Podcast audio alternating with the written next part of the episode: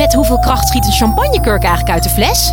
Ja, het is feest bij Quest. Al twintig jaar serieus leuk, met nieuwsgierige vragen en antwoorden uit de wetenschap. Zo maken we Nederland elke dag een stukje slimmer. Nu in de winkel en op quest.nl.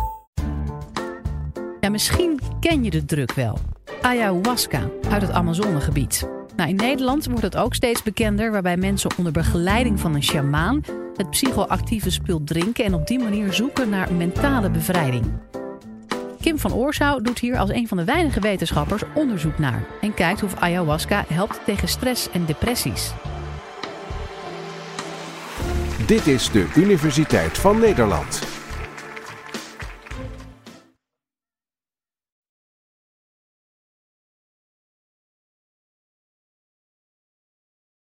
Nou, sinds kort doen wij in Maastricht onderzoek naar de effecten van ayahuasca op gezondheid en welzijn. En mijn vraag is, wie kent dit middel? Heeft u er al eens van gehoord? Oké, en wie heeft het al eens gebruikt? Oké. Nou ja, goed. ehm, ayahuasca is een eh, plantmedicijn voor de mensen die het niet kennen en er nog nooit van gehoord hebben. Of een druk, mag je het ook noemen. Ik noem het liever een plantmedicijn, afkomstig uit het Amazonegebied. Het eh, wordt gedronken als een thee en het eh, leidt tot hallucinaties. En mensen beweren dat ze dan allerlei inzichten krijgen die hun leven kunnen veranderen, eh, die zorgen dat ze zich beter voelen. Het wordt in een rituele setting gedronken en het is eh, absoluut geen partydruk. Nou, ik heb zelf ook ayahuasca gebruikt, vandaar ook mijn eh, inspiratie eh, over dit onderwerp en daarover strakjes meer. Ayahuasca is sinds kort wat meer in de belangstelling en in de media. Misschien dat jullie daardoor ook bekend zijn met het middel, maar in principe is het in de jaren 70 deze kant opgekomen voor religieuze doeleinden. Onder andere de Santo Daime-kerk, waar het ja, een religieuze achtergrond had en daardoor ook gedoogd werd. Op dit moment kun je op heel veel plekken in Nederland een ayahuasca-ceremonie bijwonen. En de vraag is, ja, waar, hoe kan dat? Waarom is dat ineens zo'n opkomst? Is dat een hype? Is dat iets wat wel wel overgaat? Nou, ik denk dat we met z'n allen in deze jachtige, hectische maatschappij, waarin we 24 uur eh, beschikbaar moeten zijn, overprikkeld raken door internet, social media, dat we met z'n allen op zoek zijn naar wat meer rust en bezinning en misschien wat meer inzichten, waardoor ook we meer yoga gaan doen en mindfulness en meditatie. En ik denk dat de medicine naast de plantmedicijn een beetje in het rijtje thuis horen. Het zijn ook middeltjes die je helpen om ja, bij jezelf te komen, de zin van je leven van je bestaan te achterhalen in deze jachtige, hectische samenleving. En dat dachten ook een hele hoop toeristen, die eigenlijk de ayahuasca een beetje deze kant op hebben gebracht. Er waren mensen op zoek naar zingeving, hè, mensen die ergens op een berg in Tibet gingen mediteren of afreizen naar de eh, jungle om daar plantmedicijnen te gebruiken.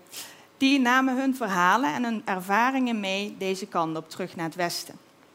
En zij nodigden ook shamanen uit om hier plantceremonies te komen houden. Dus zo is een beetje het medicijn deze kant opgekomen, of de druk, hoe je het ook wil noemen. En zo zijn wij ook in het onderzoek terechtgekomen naar dit middel.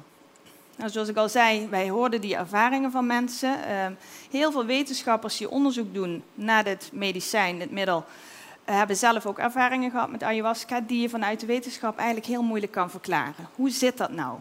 En dat is ook de reden waarom wereldwijd uh, heel veel wetenschappers zich bezighouden met het onderwerp. Wat gebeurt er in het brein, wat gebeurt er in het lichaam, wat gebeurt er psychologisch. Uh, zo ook een student van mij, Malin Joutar, die intussen een driejarig promotietraject is gestart naar dit onderwerp, onder leiding van professor Raamakers en professor Riba, een Spaans farmacoloog uh, die zich al twintig jaar bezighoudt met de effecten van ayahuasca op het brein. En zij gaat de komende drie jaar nog meer onderzoek doen. En dit is een stukje van het onderzoek dat ik vandaag uh, met jullie deel. Maar over drie jaar weten we nog meer wat de effecten zijn van ayahuasca. Nou goed, zo is het onderzoek dus hier gekomen. Wil ik even terug met jullie naar de oorsprong. Dus waar komt die ayahuasca nou vandaan? Nou, ik zei al, het Amazonegebied, de jungle. Uh, in de Amazone gebruiken maar liefst 75 inheemse stammen de plantmedicijnen als de basis van hun geneeskunde. Zij geloven dat het lichaam daardoor gereinigd wordt, uh, dat er allerlei fysieke uh, ongemakken verholpen worden, maar ook psychische ongemakken. Nou, uh, hoe lang geleden is dat ontstaan? Dat weten we niet precies. Die mensen waren ongeletterd, maar we vermoeden 2000 jaar geleden dat dat al begonnen is, misschien nog wel langer. geleden. Zij zeggen dat zij geroepen zijn door twee planten. De, het blad van een ene plant en de wortel van een andere plant. In het Amazonegebied groeien wel 80.000 verschillende soorten medicijnen of planten.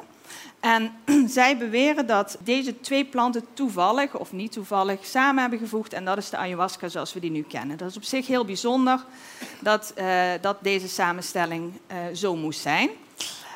Welke planten zijn dat? Dat is de Psychotria viridis. Dat is een hallucinogeen middel dat bevat DMT, het blad van één plant, en de Banisteriopsis capi, en dat is de wortel van een andere plant. Nou, de bladeren van die ene plant en de wortel van die andere plant werden samengevoegd. Die werden gekookt, heel lang, dagenlang, tot een dikke brei thee. Je had ongeveer 20 kilo nodig om 1 liter ayahuasca te produceren. En die thee werd gedronken in een rituele ceremonie onder begeleiding van zo'n shamaan in een groep. Daar worden Icaro's gezongen. Uh, mensen gaan hallucineren, hebben inzichten over hun leven, hun ervaringen. Maar ze gaan ook braken. Nou, misschien hebben jullie wel gehoord dat er dus in die ceremonies veel gebraakt wordt. Dat braken zou twee redenen hebben. Volgens de shamanen enerzijds om het lichaam te reinigen van allerlei gifstoffen, ontgifting, en anderzijds een emotionele reiniging. En dat is ook wat de mensen die de ayahuasca gebruiken beschrijven. Dat zij emotionele trauma's kunnen oplossen of blokkades of wat dan ook. Nou goed, mensen drinken dus die thee, gaan braken, gaan hallucineren en er gebeurt van alles in het brein. Professor Riba heeft daar hele mooie studies naar gedaan. Mensen in de scanner gelegd om te kijken wat gebeurt er nu in het brein.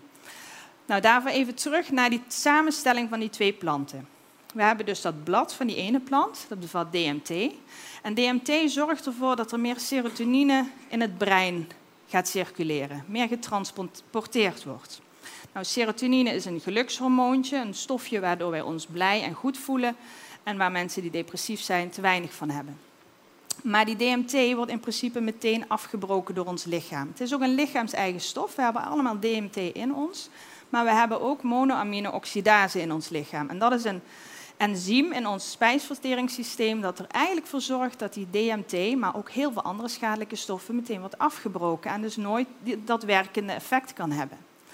Daarom is die wortel van dat andere plantje zo belangrijk, namelijk die MAO-remmer.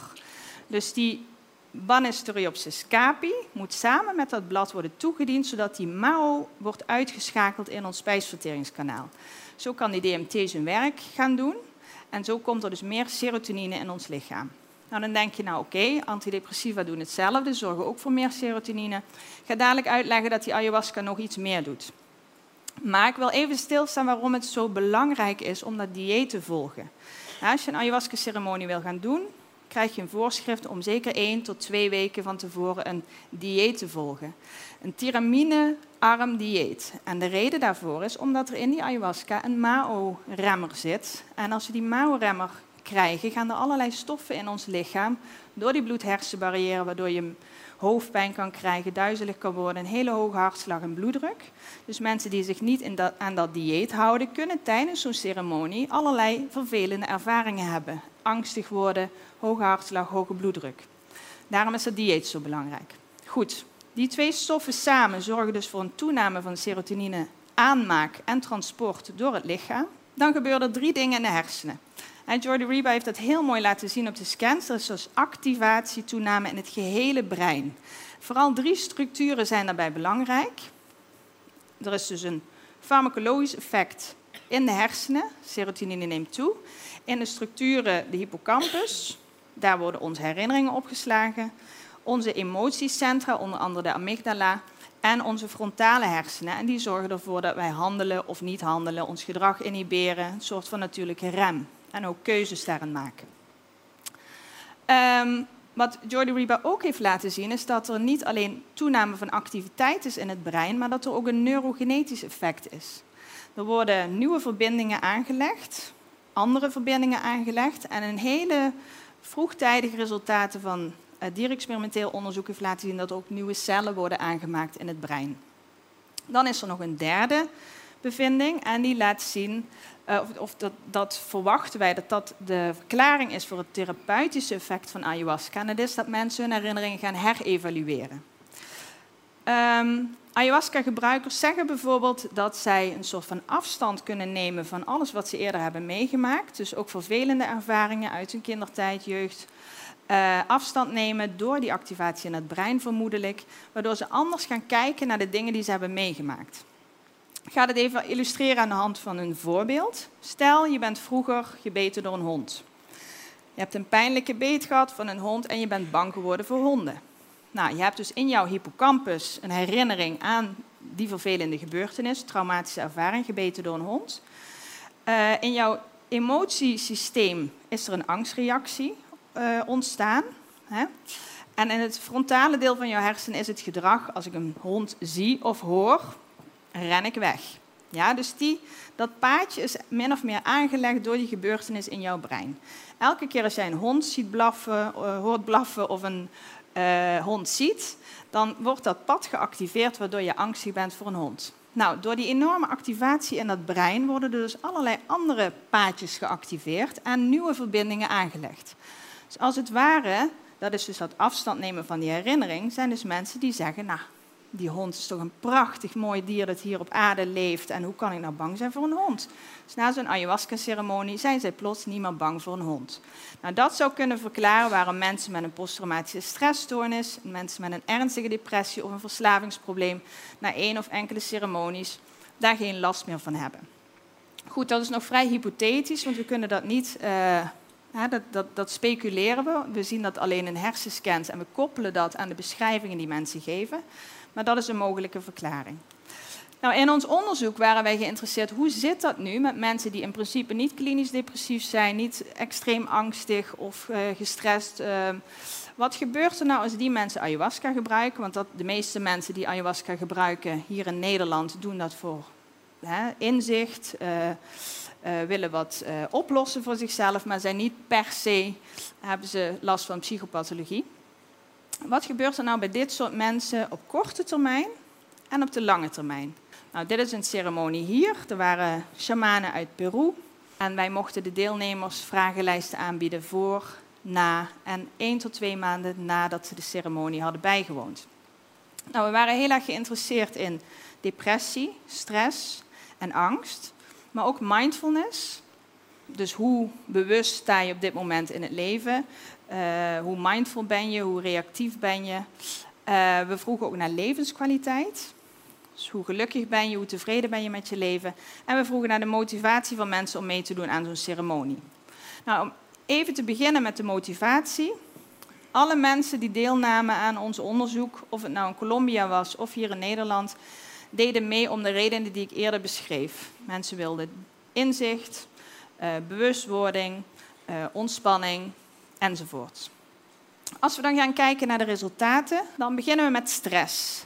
En dan zie je voor de ayahuasca scoorden mensen hoger op stress vergeleken met direct na en in de follow-up. En dit was een significante eh, afname die ook aanhield, 1 tot 2 maanden na gebruik. Als we dan kijken naar depressie, zien we eenzelfde patroon. Ja, dus ook depressieve klachten die mensen rapporteerden voor de ceremonie namen af en die effecten hielden ook aan. We vroegen ook naar uh, mindfulness. En dan zag je ook dat op bepaalde mate mensen hoger scoorden op mindfulness. En hier zie je nog tevredenheid met het leven en ook dat ging omhoog. Dus over het algemeen waren mensen na een ceremonie gelukkiger met hun leven. Nou, een heel belangrijk iets om wat voor ons heel interessant was, wij vroegen ook naar de mate van egodissolutie. En egodissolutie is dus uh, in hoeverre je niet meer verbonden voelt met je individu, maar je onderdeel voelt van een groter geheel. Onderdeel van het universum, gesteund door iets wat groter is dan jij, jouzelf. De shamanen noemen de ayahuasca de stervensplant. Zij zeggen het ego sterft als je ayahuasca neemt. En alles wat jouw ego altijd heeft geloofd of gedacht valt weg. En je kan relativeren en het in een ander perspectief zien.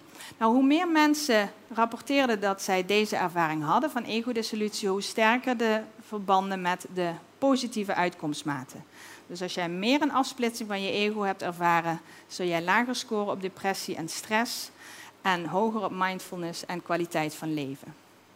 Dus dat was heel interessant. Dat was niet zomaar een verwachtingseffect. Hè, dat je zegt van nou, ik heb nou een ceremonie gedaan en ik heb daarin geïnvesteerd. En natuurlijk ga ik zeggen dat het beter met me gaat. Het had dus wel echt te maken met de mensen die die ego-dissolutie uh, hebben ervaren. Nou, natuurlijk is er nog veel meer onderzoek nodig. Dit is een begin, een, uh, een start. We zijn nu bezig met placebo-gecontroleerde studies, want we willen natuurlijk weten wat zijn nou die effecten van die rituelen, van die shamanen, van die Icaro's, die medicijnliederen die gespeeld worden. Um, dat zijn gegarandeerd effecten, maar dat kunnen wij niet verklaren wetenschappelijk. We kunnen niet onderzoeken wat zo'n Icaro nou doet tijdens zo'n ceremonie. De medicijnmannen, die curandero's, hebben daar natuurlijk heel veel theorieën over en, en, kennis over. Ze zeggen dat ze de spirits oproepen. Nou, dat kunnen wij niet meten. Het enige wat we kunnen doen is al die factoren weghalen uit ons onderzoek en kijken of de effecten er dan nog steeds zijn. Want alleen dan kan je zeggen van nou, we kunnen uiteindelijk ayahuasca therapeutisch gaan toedienen. In Colombia zijn er op dit moment al enkele studies waarbij ayahuasca therapeutisch wordt toegediend. Ook verschillende verslavingsklinieken waar ayahuasca wordt ingezet. Maar goed, in Nederland is dat nog een ver van mijn bedshow. Dus er moet nog heel veel onderzoek, placebo-gecontroleerde studies, klinische trials, voordat we dat hier uh, uh, kunnen toepassen. Daar zijn we mee bezig. Mocht je nou denken van nou, ik zou toch wel zo'n ayahuasca-ceremonie willen bijwonen, dan wil ik je drie dingen meegeven. Ik zou zeggen vooral doen, maar hou je aan de richtlijnen. Ja, er zijn toch organisaties die ayahuasca aanbieden die niet goed op de hoogte zijn. Misschien ook wel enkele van de gevallen die voorbij kwamen in Rambam, weet ik niet. Maar de voorbereiding is essentieel. Hou je aan dat dieet. Neem het serieus. ayahuasca is geen partydruk. Het is uh, iets wat je serieus moet voorbereiden, aan het dieet houden. Uh, leefregels gaan er uh, mee gepaard. En het is ook heel belangrijk dat de organisatie jou vragen stelt. Waarom doe je dit? Wat is je motief? Gebruik je medicatie, misschien antidepressiva. Want als je antidepressiva gebruikt en ayahuasca kun je een serotonine-overdosis krijgen en dat is ook niet goed. Dus dat is een van de redenen waarom je ayahuasca nooit in combinatie met bijvoorbeeld antidepressiva moet gebruiken. Nou, als we dan teruggaan naar de hoofdvraag, dus waarom kan ayahuasca helpen tegen stress en depressie? Nou, ik heb het je zojuist verteld. Het heeft waarschijnlijk te maken met die drievoudige werking, zowel het farmacologische effect, de veranderingen in de verbinding in het brein, maar ook de herevaluatie door de hallucinaties. Dus die hallucinaties spelen toch een belangrijke rol, de beelden die je daar ziet. Uh, en dan laat ons onderzoek zien dat die effecten na één enkele ceremonie op lange termijn al aanhouden. Dankjewel.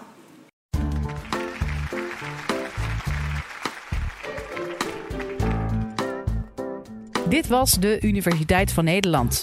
Wil je nou nog meer wetenschappelijke antwoorden op spannende vragen? Check dan de hele playlist.